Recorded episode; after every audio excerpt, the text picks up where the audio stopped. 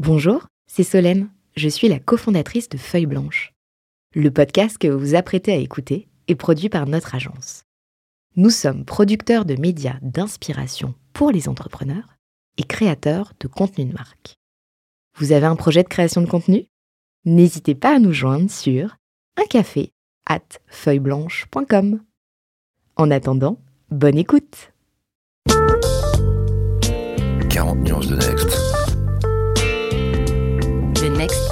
vous ne l'avez jamais entendu, animé par Olivier Mathieu et Thomas Benzazon. On poursuit euh, cette semaine encore donc avec euh, Ismaël Oul, il est euh, cofondateur de Win. On a pu aborder ce qu'était l'activité de Win, les enjeux sur son secteur, comment il a traversé la crise et sa vision de l'avenir de, de son business. Maintenant, comme l'avait annoncé Olivier, et c'est aussi ce qui nous intéresse dans 40 nuances de Next, c'est de découvrir qui sont les hommes et les femmes derrière l'entreprise. Ismaël, si tu veux bien, on passe tout de suite sur le canapé. Allez, relaxez-vous. Et maintenant, on parle de vous sur le canapé, comme le dit Thomas, bah c'est aussi, aussi une rubrique qui nous permet de, mieux comprendre les ressorts de, l'entrepreneur que tu es. Parce qu'un entrepreneur, c'est euh, quelqu'un qui a plein de facettes différentes, à la fois euh, un coureur de fond, parce que les projets, souvent dans les, dans, dans les startups, sont en fait plus longs que ce qu'on en entend dans les clichés médiatiques ça peut prendre du temps pour développer une, une startup. Donc il y a la notion coureur de fond. Il y a aussi des moments de sprint euh, à haute vitesse, notamment quand on doit s'adapter, pivoter. Euh, je crois par exemple que dans, dans, dans, ton cas de figure, si je me rappelle bien, Win au début, vous étiez plutôt sur le, marché de la restauration, c'est bien ça? Oui, exactement. Donc, ce qui prouve qu'en Ouais, et donc tu as élargi, euh, déployé, etc. Donc tu, tu, tu, tu, es, tu es finalement jeune. Enfin, je, on parlait de 32 ans, c'est pas, c'est pas non plus le lapro de, de six semaines, mais enfin, as, as, tu as lancé, je crois, euh, l'entreprise en 2013. C'est ça? Exactement. Donc, euh, ça, ça, ouais, donc ça fait déjà sept ans d'expérience. Et, et, donc on voit bah, que, tu, que tu es effectivement un coureur de fond, puisque là on parle déjà de plusieurs années. Qu'est-ce qui fait que qu'est-ce qui te motive euh, tous les jours quand tu te lèves? Est-ce que c'est l'envie de, de, changer le monde, comme on dit euh, parfois dans la Silicon Valley, to make the world a better place? Est-ce que c'est euh, un ressort financier? Est-ce que tu as envie de, de gagner plein d'argent? Est-ce que c'est une revanche familiale? Est-ce que c'est autre chose? C'est la partie psychologie de comptoir, mais je trouve que c'est toujours intéressant de, de, pouvoir se livrer un peu dans la mesure où, où tu te sens à l'aise avec l'exercice et que est ce que tu veux partager. Allonge-toi, Ismaël. je, prends place et je m'allonge. Euh, bah, pour faire le, parallèle avec ce qu'a dit euh, Olivier, moi, pour comprendre mon, histoire familiale et mon histoire euh, personnelle, elle a été forgée autour d'une notion qui était assez importante, qui, est celle du devoir. Moi, je suis donc premier exemple que j'ai eu dans la vie, donc c'était celui de de, de, mon père autour autour de, son travail de commerçant et, vraiment cette mission de pouvoir assurer euh, le service, et vous savez, l'hôtellerie, c'est ouvert 24 sur 24, 365 euh, jours par an. Euh, donc une, vraiment une notion d'abnégation et, et, et, de devoir pour pouvoir euh, permettre d'avancer. Ensuite, j'ai eu la chance de faire des études de médecine. Et là, ben, il n'y a pas qu'Hippocrate, mais également chacun, chacun de mes professeurs qui m'ont montré quel était le, le, devoir. On sert une cause, hein. on, on, sert la santé, on sert le bien-être de la population, on, on, sert la science. Et euh, moi, en tout cas, c'est vraiment une valeur qui est, très très importante pour moi. Et euh, quand j'ai créé Wind, euh, j'avais vraiment cette notion de devoir, de me dire, bah voilà, euh, moi, avant tout ça, j'ai créé l'outil informatique qui a permis à nos hôtels de muter pour pouvoir apporter ma pierre à l'édifice parce qu'il y avait un changement et il fallait apporter sa contribution. Et quand on a créé Wind au tout départ, au départ effectivement focalisé sur la restauration, je me rappelle, on s'était posé la question avec euh, Eric, mon associé, on avait plusieurs euh, euh, plusieurs verticales qu'on pouvait adresser. On s'est dit bon, on va déjà en prendre une, on va bien la faire et on va avancer. Et c'est vrai qu'à l'époque, la restauration, il commençait à y avoir la fourchette, donc c'était un peu le parallèle, les premières marketplaces qui se mettaient en place. Et on s'est dit qu'effectivement, euh, l'omnicanal avait le plus de chances de commencer dans la restauration. Pourquoi? Parce que chaque point de vente est une unité de production. Donc en fait, quand le web allait arriver, euh, les gens allaient commander en ligne, mais pour adresser le point de vente. Et il n'allait pas pouvoir y avoir des entrepôts, comme il y a pu avoir dans la distribution, où là, il pouvait servir plusieurs canaux de vente. Donc, Ismaël, tu as évoqué ce moment où tu es passé par des études de médecine. Tu as, fait une grosse ellipse, donc on est au début de Win, mais entre les deux, il y a un choix. Il y a un choix de vie. Oui, euh, il y a clairement un choix de vie. Après, euh, honnêtement, euh, entre l'entrepreneuriat et, la médecine, bon, on, bosse 16 heures par jour, on, se documente en permanence, c'est pluridisciplinaire et on, essaye de servir un, gros objectif. Je, lance un petit appel, je dirais qu'il y a beaucoup de, médecins qui feraient d'excellents entrepreneurs. Hein.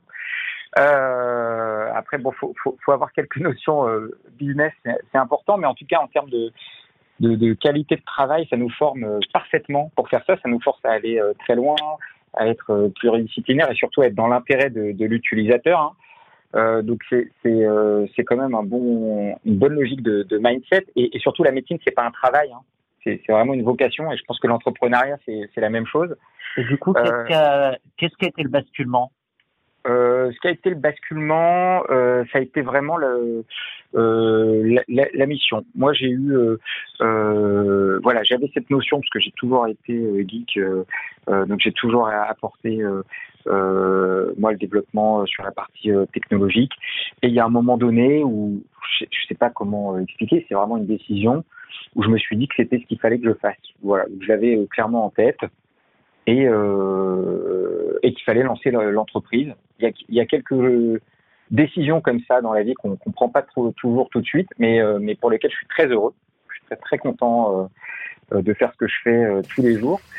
Et, et, et, surtout que le, combat a pris forme. En fait, les années nous ont donné raison. Le commerce unifié s'est développé.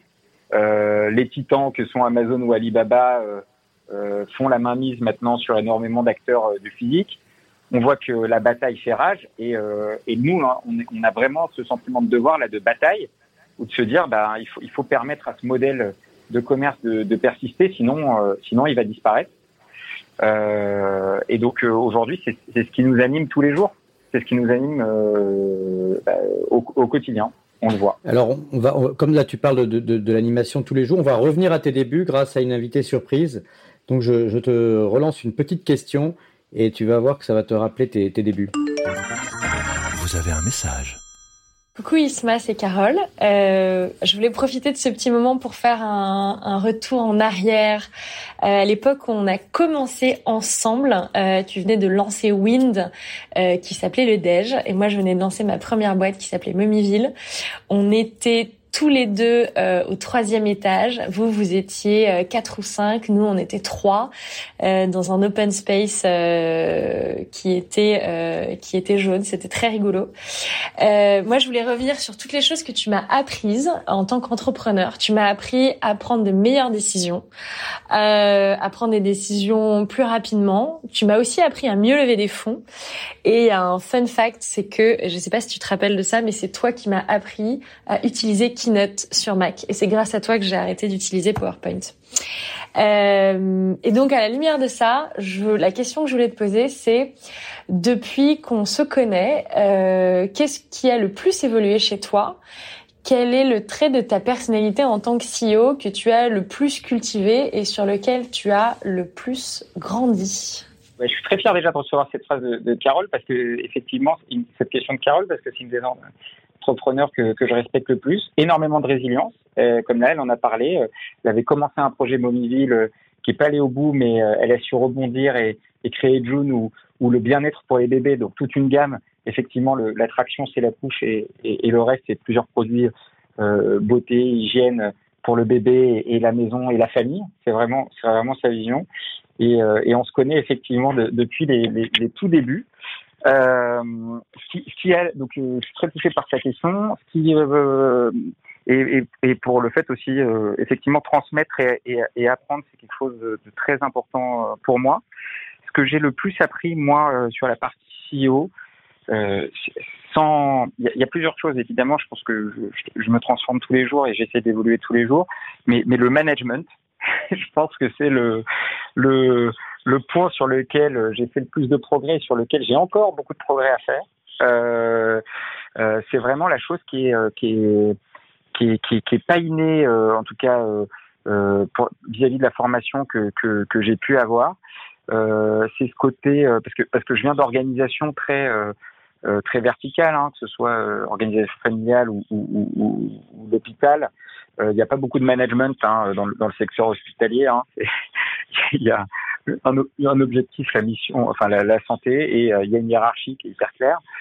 Euh, et donc euh, voilà, l'apprentissage autour du management, euh, la motivation des équipes, parce que bah, c'est ça en fait, c'est pas naturel, hein, c'est pas c'est pas comme la médecine ou la vocation, tout le monde là et c'est évident. Donc cette capacité à déclencher l'adhésion, l'envie, la motivation à un niveau très élevé, parce que encore une fois, une scale-up, c'est pas une entreprise et, euh, et, ça se mesure financièrement par le pourcentage de croissance. Hein, une entreprise classique à qui on va demander 3, 5 ou 10% de croissance, nous, euh, c'est des rythmes euh, à plus de 50, plus de 100% de croissance annuelle. Donc ça demande des équipes hyper engagées, hyper motivées et ça demande un, un, management très, très particulier parce que cette, cette notion de, de, de, devoir et de vocation, bah, les gens, avant de rentrer dans l'entreprise, euh, l'ont pas euh, majoritairement. Donc il faut il faut les faire adhérer, il faut les faire suivre, il faut les faire évoluer, il faut être capable de gérer cette vitesse, cette vitesse euh, en permanence parce que ben on, est en train de courir, comme tu l'as dit Olivier, un marathon, mais à une vitesse de sprinter. donc donc il faut être capable d'embarquer toute l'équipe pour qu'elle ait la bonne énergie pour pour se faire. donc ça ça a été ça c'est les skills sur lesquels euh, bah, je beaucoup progressé, sur lesquels j'ai encore euh, beaucoup de progrès à fournir. Et ensuite, c'est aussi la capacité derrière à, prendre des décisions très rapidement vis-à-vis -vis des équipes, à déléguer. ça aussi, c'est important dans la croissance d'une boîte. C'est les, les, premières choses qui, qui, peuvent, qui, qui, vont intervenir, quoi. monter l'organisation et, gérer cette nouvelle organisation. Ça, Alors là, ça nous, donne, ça nous donne envie de rebondir du coup, euh, Ismaël, parce qu'on voit, on, a parlé de, de, débuts avec euh, Carole, on voit euh, votre capacité d'adaptation en pleine période de crise et de confinement. Et c'est vrai qu'on a aussi envie de parler parfois des choses qui vont un peu moins bien. Donc je t'envoie un petit jingle qui va te faire comprendre de, de quoi on parle. Wow C'est ce qu'on appelle la claque. Ça nous intéresserait aussi de savoir, euh, bah, le Ismaël qui est qui est, qui est flamboyant, qui est chef d'entreprise, qui progresse, qui fait du management, et on a l'impression que tout va bien parce qu'il a, il a des, des gros clients, etc. Est-ce qu'il est, est-ce peut aussi nous parler, ou, est-ce qu'il peut se rappeler et partager une claque, euh, une violente claque que tu as pu avoir, qui peut être plus personnelle ou plus business, plus ou moins récente, mais, euh, mais qui montre aussi que parfois il faut faire face à des difficultés quand on est entrepreneur et qu'on a le droit d'en parler? Euh, bah effectivement, euh, bah des claques. Bon, la, la, bonne nouvelle, c'est qu'on en prend tous les jours quand on est entrepreneur, euh, et souvent sur la même joue des fois, quand on n'a pas bien compris. Euh, donc, si je devais réfléchir, euh, la dernière claque ou la claque qui nous a fait le plus mal, je pense que il y a des enjeux de Ouais, je pense que je peux dire le, je peux dire le, le, le mot, la communication. Je pense qu'on n'a pas euh, su, on est une boîte très tech, euh, alors qu'au final on, design un, un produit. Euh, on n'a pas su se positionner, par exemple, on n'a jamais eu de boîte de communication. Euh, on n'avait jamais anticipé la com et les sujets, donc euh, la seule chose qu'on faisait, c'était envoyer un communiqué de presse à, chaque levée de fonds, et on n'a pas su euh, anticiper la place que pouvait prendre la boîte. Donc la boîte, ça a été euh, zéro collaborateur, 10, 100, 200, 300 collaborateurs. Et à aucun moment, on s'est posé la question de se dire, bah voilà, ça impacte des milliers de personnes, ça fait des milliers d'utilisateurs. On arrive au, au Next 40, euh, donc euh, il y en a plus que 40 sur sur sur des milliers de, de startups, etc. Et je pense qu'on a la claque, ça a été de se dire bah, qu'on va pouvoir continuer notre petit truc dans notre petit coin avec de grandes ambitions euh, euh, mais, sans anticiper toute cette phase de communication, cette notion de réputation, cet enjeu d'image. Et euh, j'ai lu un livre magnifique qui s'appelle La rumeur de, de Cap qui montre justement bah, que quand on ne crée pas de content, bah, il y a du content qui vient être créé. En fait, la nature a, horreur du vide. Et, donc, il y a du content qui va être créé. Et le problème, c'est que si vous ne drivez pas ce, contenu, bah, d'autres le feront et, d'autres le feront avec pas forcément de bonnes intentions. Et c'est ce qui est arrivé euh, en, en, transparence. Euh, on a été victime, ce qu'ils appellent en guerre économique, de, de tentatives de déstabilisation. Euh, et ça, toutes les entreprises peuvent peuvent en faire les frais. D'autres boîtes dans le Next 40, des plus grandes entreprises, etc. C'est un jeu où le terrain médiatique ou d'image ou de réputation ou le web ou, tout ce qu'on peut mettre dedans est important à occuper. Et on peut pas que occuper euh, la phase en étant les meilleurs techniquement. Par exemple, dans, Gartner, qui est la revue mondiale, euh, on est dans le top des solutions face à, des gens comme euh, Manhattan, Oracle ou, SAP. Mais si au final, dans, dans, dans, le SEO local du coin, ben, euh, la, bonne image ne ressort pas, ben, ben, forcément vos utilisateurs, vos cibles et vos futurs prospects vont, vont peut-être pas forcément, vont peut-être pas forcément vous évaluer euh, euh positivement. Justement, Ismaël, on a, une, on a une question qui concerne cette, cette, cette, problématique de la communication. Donc, plutôt que de te laisser enchaîner, je, me, je, je, je, vais, je vais te la lancer. Vous avez un message. La question, c'est celle, de, c'est celle du directeur général de, de France Digital, Nicolas Brienne. Bonjour Ismaël, tu es un des fondateurs du Next 40 les plus discrets. On ne te voit pas tous les jours dans la presse.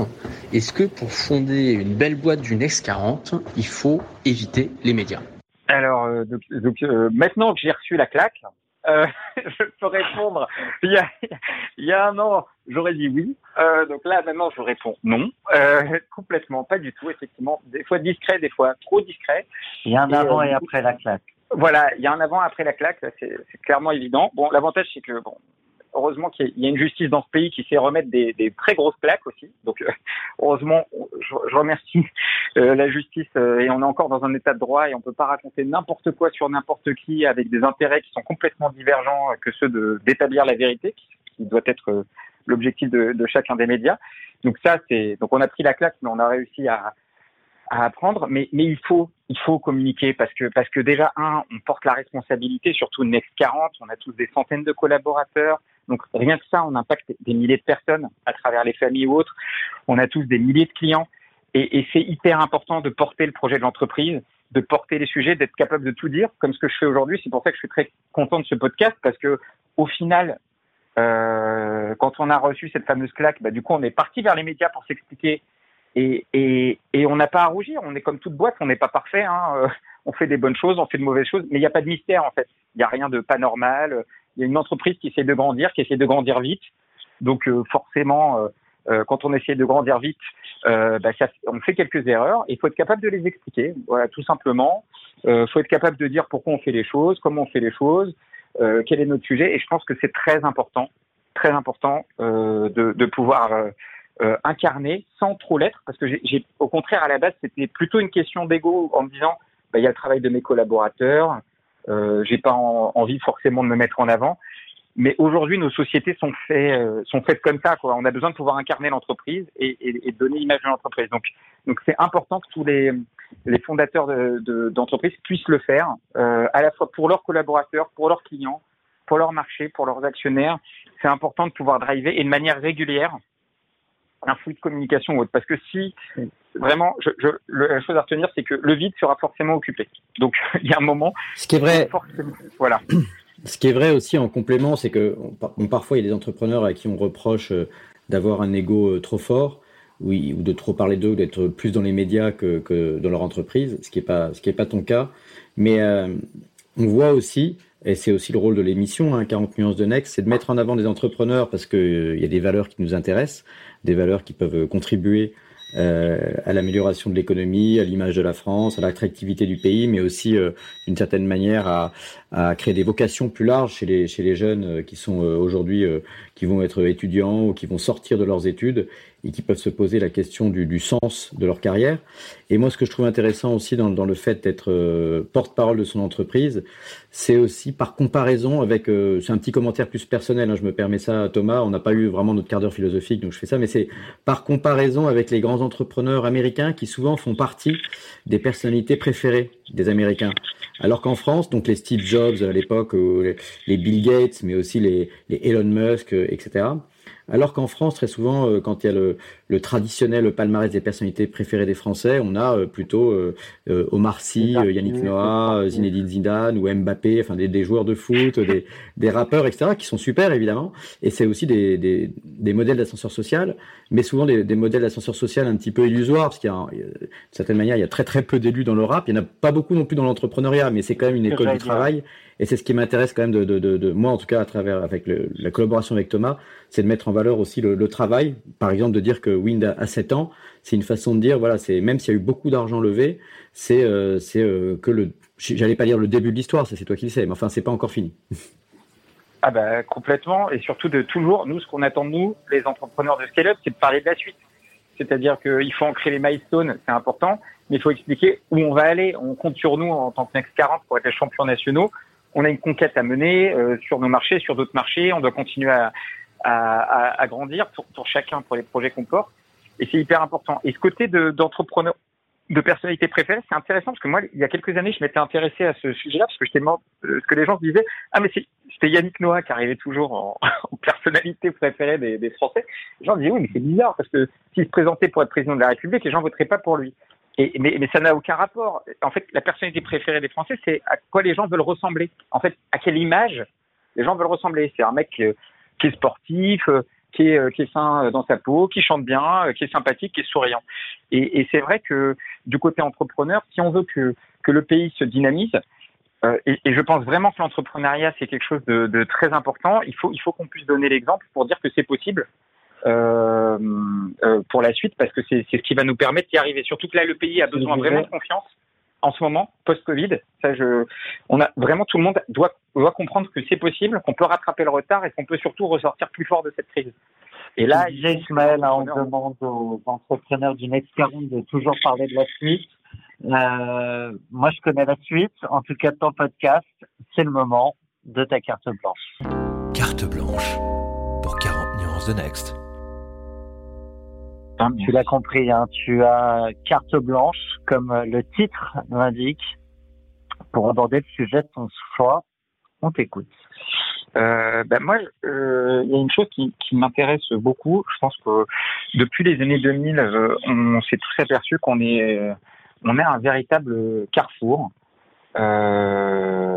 un carrefour en fait euh, sur notre notion de progrès et de suivi. Je pense que le XXe siècle a montré qu'on a été capable de faire de formidables progrès euh, technologiques, euh, certains sur la phase de, de liberté ou d'autres liberticides. Euh, mais mais mais le, le 20e siècle a été hyper important et la question c'est de se dire moi en tant que citoyen du monde euh, c'est de me dire bah voilà qu'est-ce qu'on aimerait pouvoir faire apporter vers où on veut aller et donc, c'est sur la notion de progrès. Euh, la notion de progrès, c'est concrètement qu'est-ce que le progrès, surtout en tant qu'acteur de la technologie. Euh, euh, bah, je, vais, je, vais, donner quelques paradoxes parce que je pense que le paradoxe c'est quelque chose qui caractérise profondément l'humain et, et, et, il faut l'accepter. Et c'est de se dire, bah voilà, est-ce que le progrès c'est que un progrès euh, technologique? Est-ce que euh, c'est que euh, un progrès sous, sous forme de, de, de liberté? Est-ce que c'est une meilleure meilleur état de santé euh, pour tout le monde Est-ce que c'est une, meilleure euh, une planète euh, dans, de, dans de bonnes conditions? Et, et, et pour ça, l'idée, ce serait de, de moi j'avais un souhait jusqu'à il y a quelques temps, c'est qu'on puisse tous prendre le temps de pouvoir réfléchir à, à cette notion de progrès et, et, où on veut aller. Euh, bah, le, le, destin a fait que le, le confinement euh, est arrivé. Malheureusement, moi, ce que j'aurais aimé, c'est qu'on puisse tous prendre le temps, ne serait-ce qu'une journée, de s'arrêter pour réfléchir à comme, des hamsters qui courent dans la roue. Pourquoi on court Où est-ce qu'on va? Le problème du confinement, c'est qu'on ne s'est pas arrêté pour réfléchir.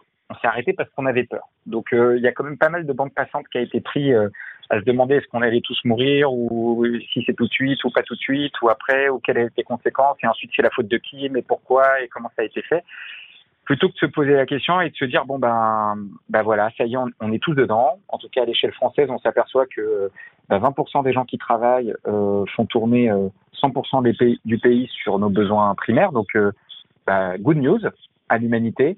On est arrivé à un moment où euh, en faisant travailler 20% des gens on arrive dans la pyramide de Maslow à satisfaire beaucoup de nos besoins primaires euh, les besoins physiologiques le besoin de sécurité euh, on a même réussi à loger les sans-abri euh, pendant ce pendant cette période euh, pendant cette période exceptionnelle, euh, à nourrir euh, tout le monde, euh, à soigner euh, en majorité en capacité ce que pouvait faire la médecine une grande partie des gens. Et donc une fois qu'on a tout ça, la question c'est c'est quoi le progrès? C'est quoi la suite? Vers quel modèle on a envie d'aller? Comment on a envie d'évoluer? Euh, pour nous et de manière un peu plus globale, euh, parce que parce que le problème c'est que les choses sont de plus en plus euh, interconnectées. donc la notion de démocratie en France, elle n'est pas directement liée à la même notion de démocratie en Chine ou, aux États-Unis, mais mais, mais les choses se suivent quand même, que ce soit dans le temps ou pas. Il y a quand même des influences qui se font entre les différents modèles. Et, et, là, à l'ère du déconfinement, euh, est-ce qu'on a envie que les choses euh, bah, continuent sur la lancée où, le progrès, c'est globalement l'économie euh, le progrès, c'est la croissance des différents indices, des différents indices boursiers. Est-ce qu'au final, moi en tout cas, ma vision du progrès, c'est un meilleur rapport écologique, parce qu'au final, une chose, qui est sûre, c'est que des milliards, on peut en créer des milliards, euh, on peut encore créer à l'infini. la planète, notre planète, on n'en aura qu'une. Donc, est-ce qu'il ne doit pas y avoir une meilleure harmonie globale avec bah, l'écosystème qui nous entoure? Et l'écosystème, il n'est pas que végétal, il est aussi animal. le deuxième sujet, c'est l'équilibre entre les gens. Moi, il y a quelque chose qui me terrifie, là, c'est la, déconnexion et les écarts de richesse euh, qu'il peut y avoir. Euh, et, et, pour moi, c'est l'inégalité. Hein. C'est important de le dire parce que on peut dire ce qu'on veut. Euh, Quelqu'un qui a un patrimoine de 100 milliards, euh, il vaut pas 100 milliards de fois plus qu'une personne qui a un patrimoine de 1 euro. Et, et en tant qu'humaniste, on, ne peut pas le tolérer et on peut pas dire qu'il est 100 milliards de fois plus méritant euh, qu'une personne qui a, qui a là-dessus. Et ensuite, 100 euh, milliards, euh, bon, euh, à un moment donné, je comprends qu'on veuille dépasser notre propre existence et notre propre euh, espérance de vie, mais, mais, mais c'est une fortune qui est infinie. En fait, je pense que même si on devait faire un modèle mathématique avec des rendements de base, je pense même qu'à partir de, je sais pas, 1 ou 10 milliards, la fortune, elle est infinie. Parce qu'au final, vos intérêts vous permettent largement euh, de, de, vivre pendant des générations euh, infinies. Donc, est-ce qu'on a envie de continuer à, accélérer ces, ces inégalités? Et pour moi, ça va être un des problèmes majeurs. Donc, c'est cette notion d'équilibre. Donc équilibre avec la nature, donc l'osmose, équilibre dans les inégalités. Et, euh, et après, le troisième sujet, c'est l'accessibilité au, au, savoir et, euh, et euh, à l'éducation et, et, et, à la santé. Où aujourd'hui, je pense que techniquement et en tant que personne, on a cette capacité de pouvoir donner au maximum de gens une équité sur sur la santé, sur l'éducation. et, et j'aimerais bien que, que le progrès ce soit ça et pas uniquement la croissance économique ou pas la croissance des PIB des différents pays ou des sociétés ou des valorisations qui veulent bah, beaucoup moins dire de choses parce que maintenant on s'est aperçu pendant la crise c'était assez obvious qu'on pouvait fabriquer de l'argent pour continuer à, à, à justifier que l'économie fonctionnait. Et, euh, et, donc tout ça n'est qu'un moyen et ne perdons pas le, le but euh, euh, enfin le but et, et, et le but c'est de préserver notre planète dans le meilleur état le plus longtemps possible que les humains soient heureux euh, de vivre les uns avec les autres et dans, dans, le meilleur état d'esprit. Donc pour moi, le, le, le, le progrès, c'est ça.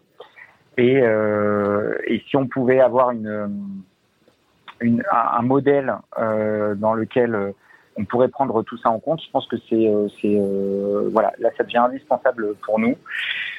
Merci Ismaël pour ces mots inspirants qui nous invitent à peut-être prendre le moment de la réflexion qu'on n'a pas finalement tellement saisi alors que l'opportunité nous était imposée par, le confinement.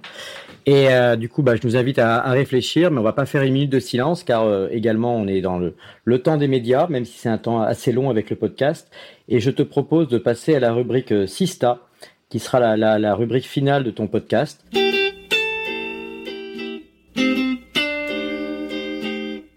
La rubrique Sista, c'est une rubrique qui t'invite, toi, à mettre un coup de projecteur sur euh, une entrepreneure, donc une entrepreneuse ou une start-upeuse, euh, de façon aussi à jouer euh, pour ce monde d'après la carte, euh, comme tu parlais d'équité, bah là c'est celle de, de l'égalité homme-femme et donc de la, de la mixité. Est-ce que tu as pu choisir une, une sista et on te demandera de lui poser une question et ensuite Solène, qui est notre associée, ira se faire bah, ton porte-voix auprès d'elle. Et ton choix s'est porté sur Margot Davy de 7 alors oui, euh, sur euh, Margot Dely, euh, qui est euh, une entrepreneur euh, française qui a décidé de, de réinventer en fait l'expérience de, de, voyage où le, le, le, principe aujourd'hui c'est de se dire je vais à Paris, donc je vais sur TripAdvisor et, et, je vois le top 10 des lieux à visiter. Ça a été de se dire bah, chaque expérience pouvait être unique et adaptée au parcours de chacun, parce qu'au final, en fonction de mon profil, bah, je vais peut-être visiter tel ou tel, tel ou tel espace et, et repartir avec tel ou tel souvenir. Alors, quelle serait euh, la question que tu vas lui poser? Ah oui, donc, donc la question que je vais lui poser, euh, c'est de se dire, bah, dans, dans euh, formidable projet, mais dans un monde là où tout est arrêté, justement, les échanges se sont, euh, se sont arrêtés, quelle est, quelle est sa, sa stratégie justement pour bah, post-déconfinement progressif et, et successif, bah, réamener les gens à, à, retrouver du plaisir en voyageant? Un grand merci à toi, Ismaël Ould. C'était ton 40 nuances de Next.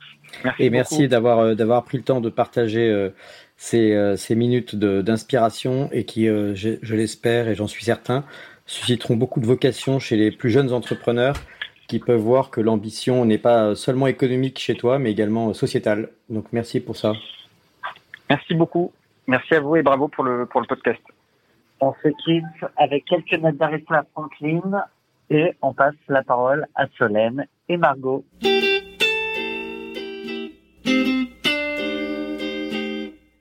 fois n'est pas coutume, la dernière séquence du podcast 40 nuances de Next est réservée à la sista de notre invité.